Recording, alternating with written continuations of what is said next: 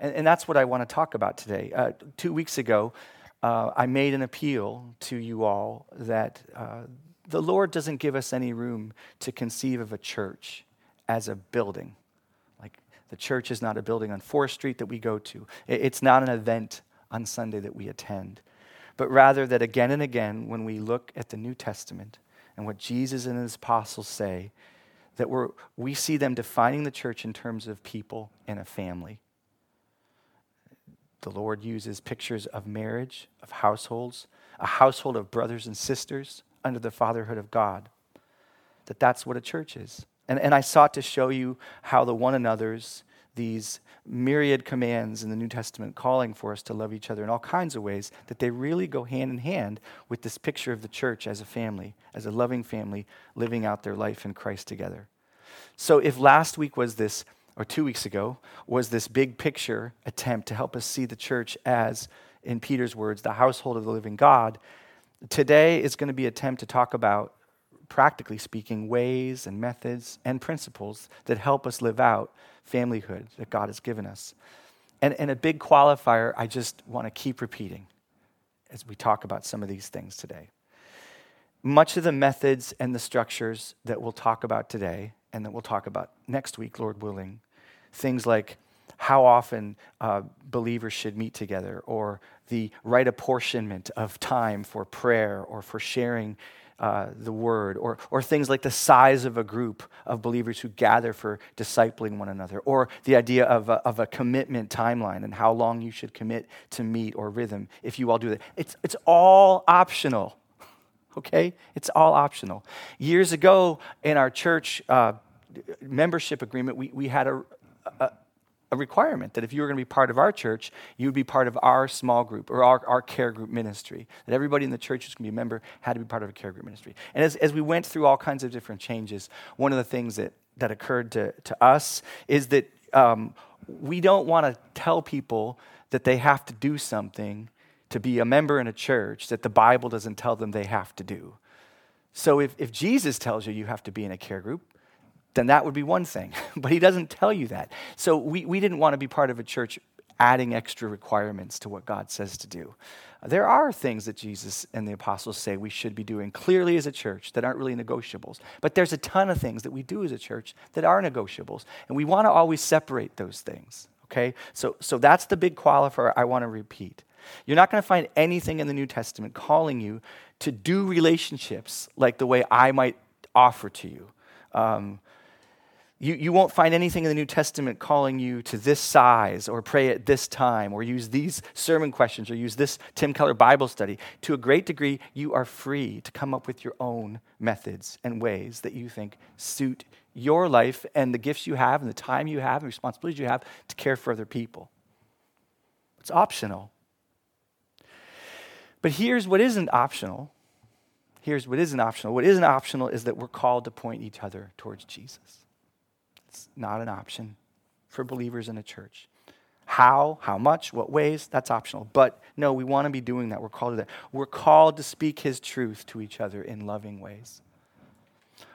We're called to pray for each other. We're called to share our joys, our sorrows, at times even our sins or even our goods with each other. Those are not methods, techniques and strategies. Those are commands and principles that Jesus calls all of us to at different ways, led by his Spirit, by our own conscience. and so these principles and commands, these one another's, these non optional things, like the optional. Uh, uh the, these, these, these non optional things, they're supposed to be things that methods and structures further and facilitate. So, so we, I just want you to get that straight. What is optional and can vary and look all kinds of ways, and that nobody should judge each other about? You know, I, have had to rebuke myself, like when, when I um, felt the Lord leading me to come up with this structure for discipling one another. I, I do think there were times where, where I could be looking, oh man, if somebody was in a DR, it made me excited. If somebody wasn't in a DR, I, I, maybe I asked questions. And there might have been times or ways that I could think, you know, why aren't they doing that? And then it starts to creep into like judgment. And that's just, there's just no place for that. So God doesn't command you to be in a discipleship group the way that I might envision it, or maybe even not a discipleship group. in any way that somebody might envision it. But God does command you to pursue one another. He does call you to, to, to watch over and love and care for one another for His sake and for the good of others in Him. So, a, a, discipleship relationship structure can be, and may not be, but can be a, a wise way to do that. And one of the ways I, I, I, thought about trying to make sure that you got this clear, this, and this is, you can tell this is really important to me that, that we get this clear. But one of the ways is thinking of a trellis and a vine. A trellis and a vine. Can we put the next uh, slide up, Ed? Thank you. Think of a trellis and a vine. A, a trellis is this wooden structure that you see, and the vine is the green stuff growing over it. Trellises can look all kinds of ways. Okay? If you're really trying to grow a fruitful, healthy vine, though, a trellis can be invaluable. But it has no value in itself. It has value for the vine. So, our methods, the ways living out to one another's, they don't have value in themselves. They're there so the vine of fellowship, the vine of loving one another, that c- can receive the sun and the rain and the fruit and the flower can grow from infancy to maturity.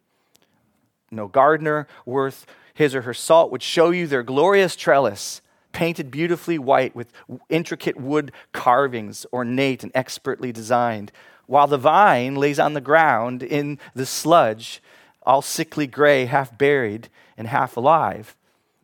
No, because the trellis isn't there for the glory of the trellis, it's there for the good of the vine.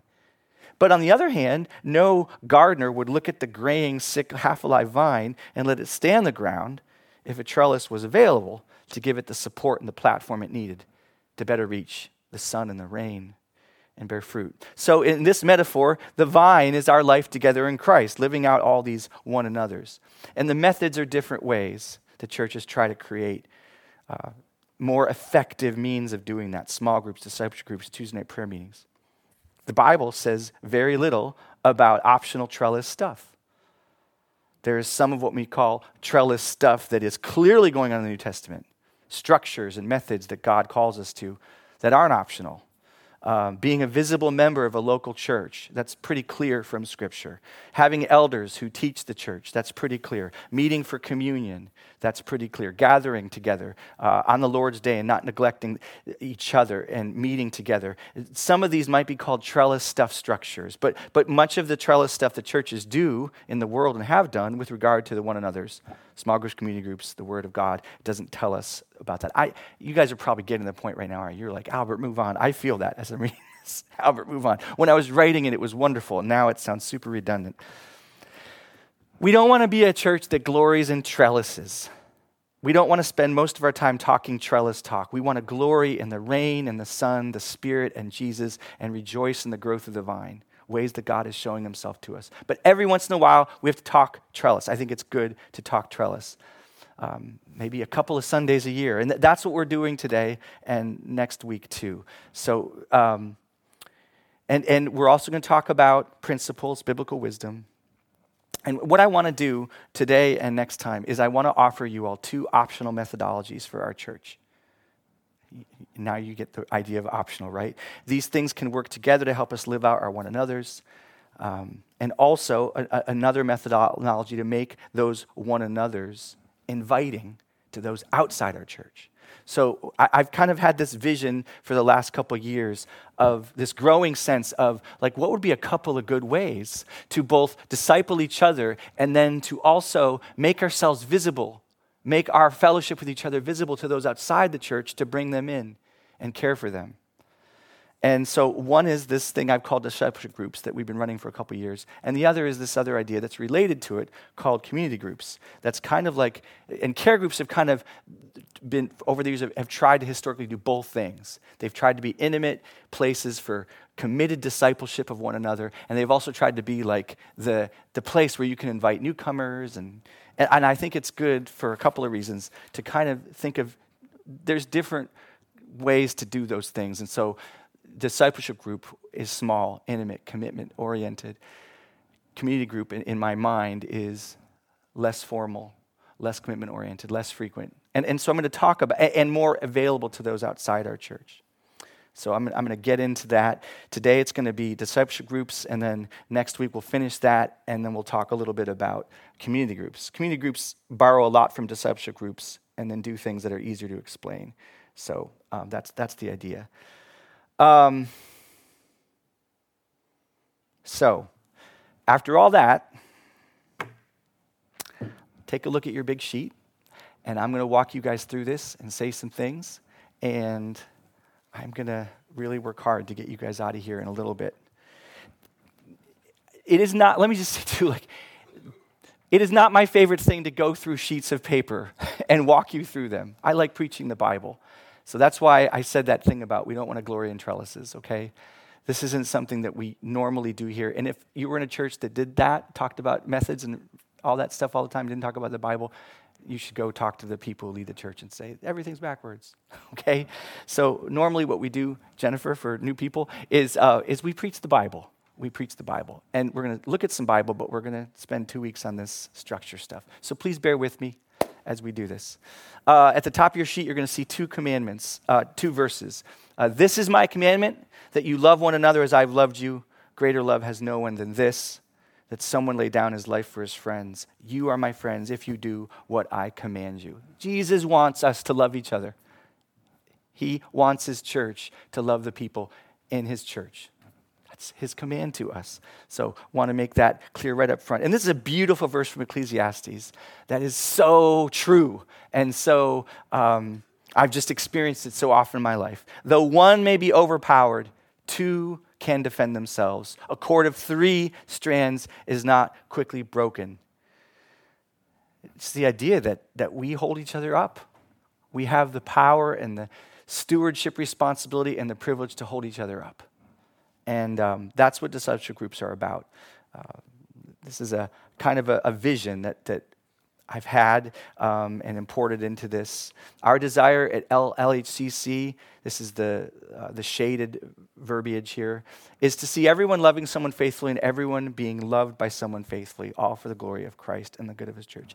is not that just a really good goal for a church? That everybody in the church has someone that they're faithfully loving in an ongoing way, and everybody in the church is being loved by somebody in an ongoing way faithfully. And that's, that's what we want to be as a church. That's what I believe the Lord's calling us to.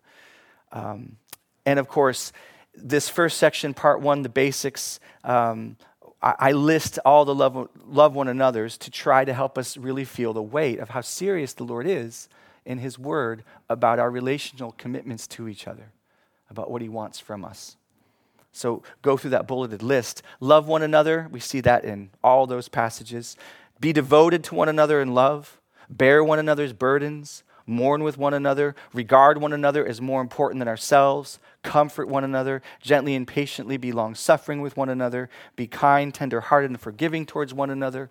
For love's sake, speak the truth of God and Christ to one another, spur one another on to love and good deeds do not neglect meeting with one another. Confess our sins to one another. Pray for one another fervently. Be ready to counsel one another. Help one another out of sin with gentleness. Build one another up with words from God. Serve one another in love. Show hospitality to, hospitality to one another. Share our goods with one another when in need. Admonish one another.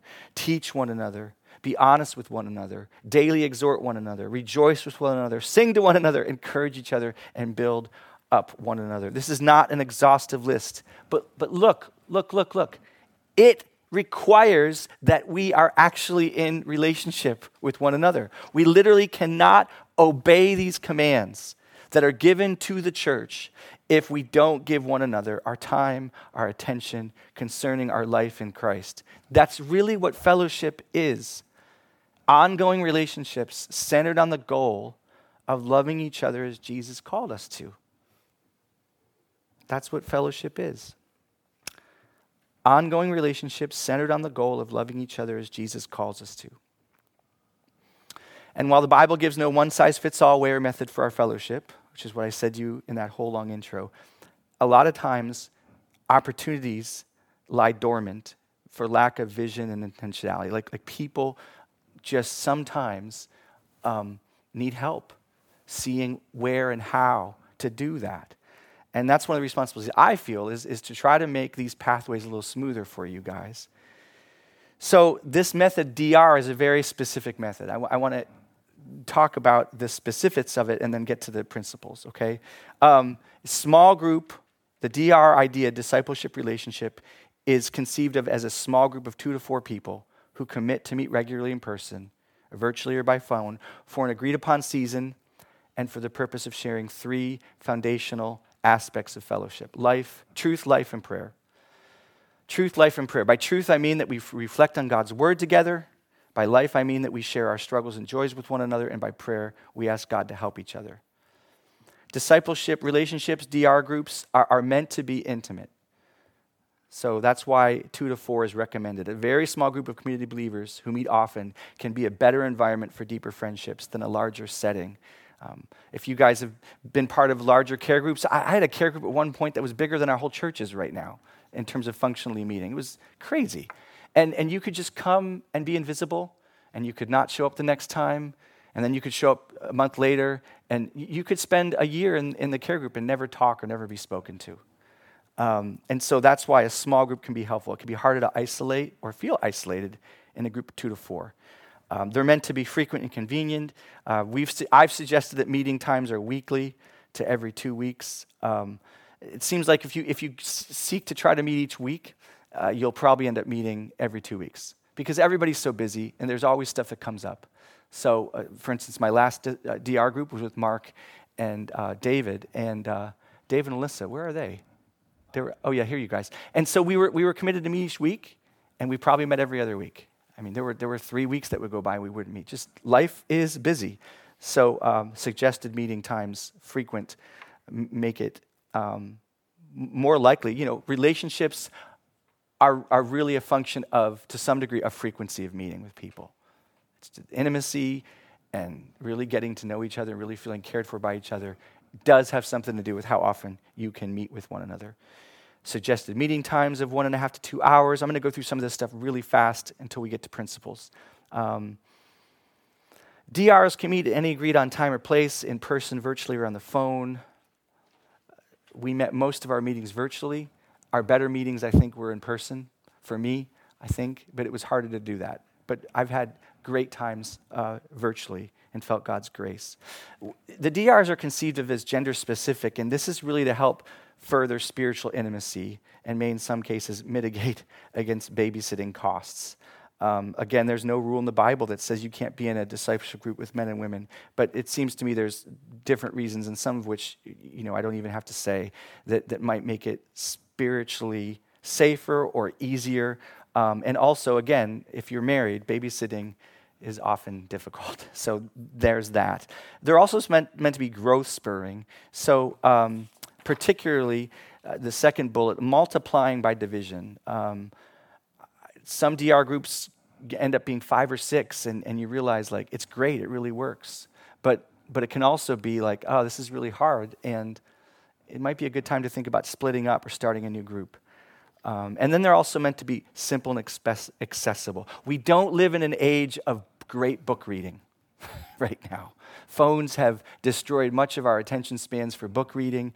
Um, in DR groups, I, I, think it's better to think of, in order to make room for a lot of different levels of aptitude and uh, for attention spans, I, I really suggest trying to minimize any homework.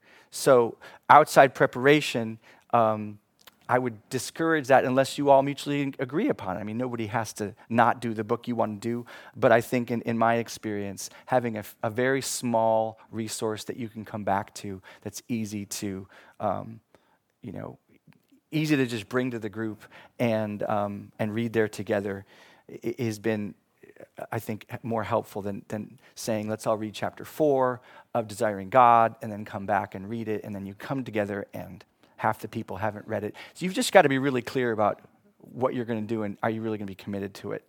Because um, then it can just be uneven and discouraging for people who do show up. Uh, so I, I just kind of called a spade a spade and said, let's try this with, let's suggest that people don't have a lot of extra homework to do outside the group, but can read something together in the group or bring resources that are accessible. Um, you can read about how to start a DR right there on your own. Um, and then, of course, you can look at number four under how to start a DR. When you're starting a group, you don't want to just start with, hey, let's look at these Bible questions. In any kind of beginning relational meeting, you want to start with, who people are, what brought them, uh, what they're hoping God will do, um, where they are with the Lord, and you know anything they want to say to you. So you can look at those bullet points as well. Um, DRs are, are like any other kind of structure, big or small, that needs some sort of leadership. So I call that a point person. The leader, the point person doesn't have to be a pastor or a teacher. They just need to be able to uh, keep the trains moving on time, keep people aware of meeting times and the resources you're doing, and um, and a little bit more we'll talk about later. But um, that can be anybody in the group, and they could do it the whole time, or they can take breaks doing it. So read through that if you're interested in DRs to try to get uh, into more about what happens there. Now I want to try to get into truth, life, and prayer. As we look at truth, life, and prayer, there's going to be um, some really good things to think about that are that, that will apply to whatever you do, whether you're in a DR or you're just trying to be a brother or sister to somebody in a less formal way. These things are going to, a lot of this stuff will have resonance. So, in the DR envisionment, I conceived of these three things truth, life, and prayer. And, and, by the way, when I say I conceived, I studied a lot of different discipleship group methodologies uh, for a long season uh, before I came up with this. So, I, it's not like I was like, oh, truth, life, and prayer on my own. It, it just I can't remember why I settled on truth, life, and prayer, but that's, that's what a lot of groups, in one way or another, focus on. And I think you'll see that. It's intuitive that truth, life, and prayer would be central to fellowship. Um, so let's talk about them, and then we'll, um, we're going to get through truth, and then I'm going to let you go. We'll get through as much as we can of truth here. For first, truth. I remember when I was in college and I was part of this uh, this church's fellowship method. I think it was called Witness. But we would meet, you know, Wednesday nights in dorms, and it was very much like, How are you doing? And then let's pray and goodbye. And it was good. It, let me put it this way it was better than nothing. But there was no component of truth in, in the meeting that I can remember and, and I think the church I was in discouraged Bible study. Um, it was an ancient church tradition. I'm not going to go into it. But they weren't big on Bible study. They, they looked at the, the leader of the church who would preach to the church as the guy you want to go to about the Bible. Uh, it was really different than my evangelical friends who were all about reading the Bible together. And, and um, what, what ended up happening with these groups called witnesses, after a while, it, it just became so much of us looking at each other and thinking about each other without bringing God into it and His truth into it that I found it o- over time really just both discouraging and, and, and lacking in nourishment for what I felt I needed as a, as a pretty much a baby Christian. Now, if you've got three very well uh, studied and experienced and suffering and joyful and you know if you've got saints who've been walking with god for 30 years that are encyclopedias of bible knowledge you're not going to necessarily need the same kind of thing that i needed when i was in college as a new christian in that witness group because those people are going to inculcate truth over 30 years of walking with christ and as you talk with them if they're walking with the lord it's going to come out of them truth's going to come out of them but as a general rule i just find it easier when i'm in these kinds of groups to not talk about the lord and to not talk about his word and instead just talk about us. And there's a place for that. Like, just talk about us. In fact, in the DRs, that's the second point it's life. Um, but the reality is, we don't grow without God's truth. We don't grow without God's word. I'm not saying you have to put it in a, in a discipleship group, but if it's a discipleship group, you're discipling each other into relationships with Jesus. And when he said, make disciples of all nations, he followed that with teaching them to obey all that I've commanded, teaching them about me and my word. And so, if it's a discipleship group, if the goal is discipleship, you have to have Jesus in the group. It doesn't mean you can't be part of a wine tasting club or, uh, you know, read Robinson Crusoe together, you know, or whatever book you might be thinking of. Um, secular or you know non-offensive it doesn't mean there can't be a rafting group you know and you go with christians but if you're about to if it's discipleship you're interested in which is what the Lord's called us to, then Jesus has to be there in our thoughts and our words. And that's what he's called us to do as disciples, is to teach each other to follow him, to obey him. That's what the Great Commission tells us. And the Word of God is, in Jesus' opinion, more important to our lives or as important as food and drink for our survival. Through His Word, our Lord says He sanctifies us in John 7 17. That means He grows us through His Word. Through His Word, He says He equips us, prepares us to do good things and follow Him. Through His Word, He says He encourages and preserves us in him, Romans 15, 5, 6. Through his word, um, we're actually called to let his word dwell richly in us and nourish each other with it.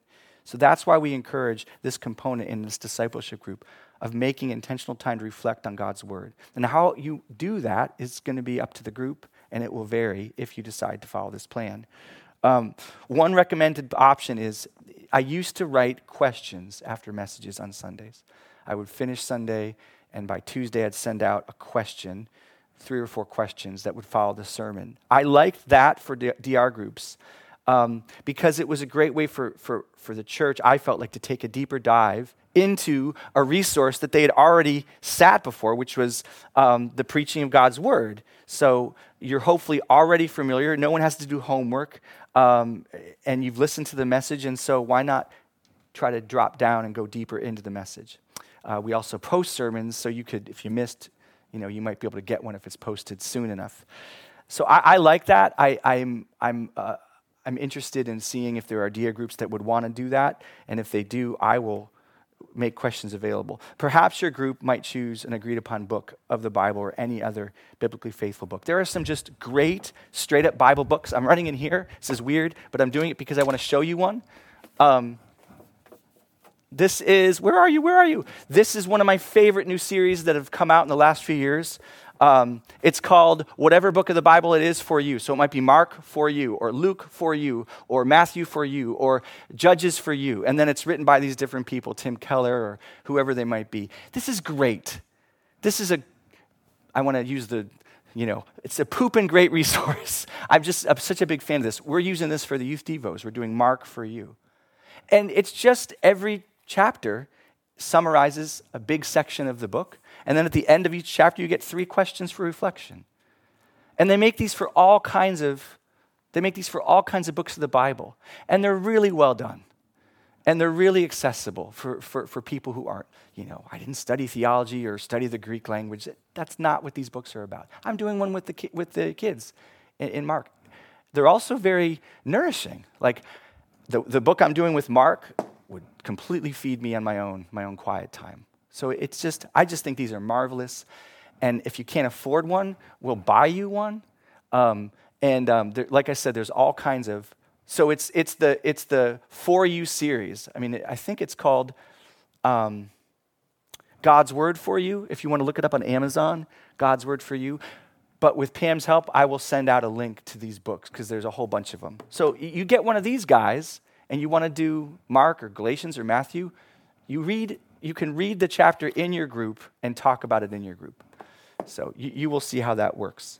Um, so again, I think whatever you choose, this is the bottom of one of the one of my pages. I think it's important to have a resource that's ready, that you don't have to invent each week and create each week with discussions, questions made ahead of time. So nobody has to come up with questions out of thin air before each meeting. Um, so let me see if I can get through this quickly without butchering it to death.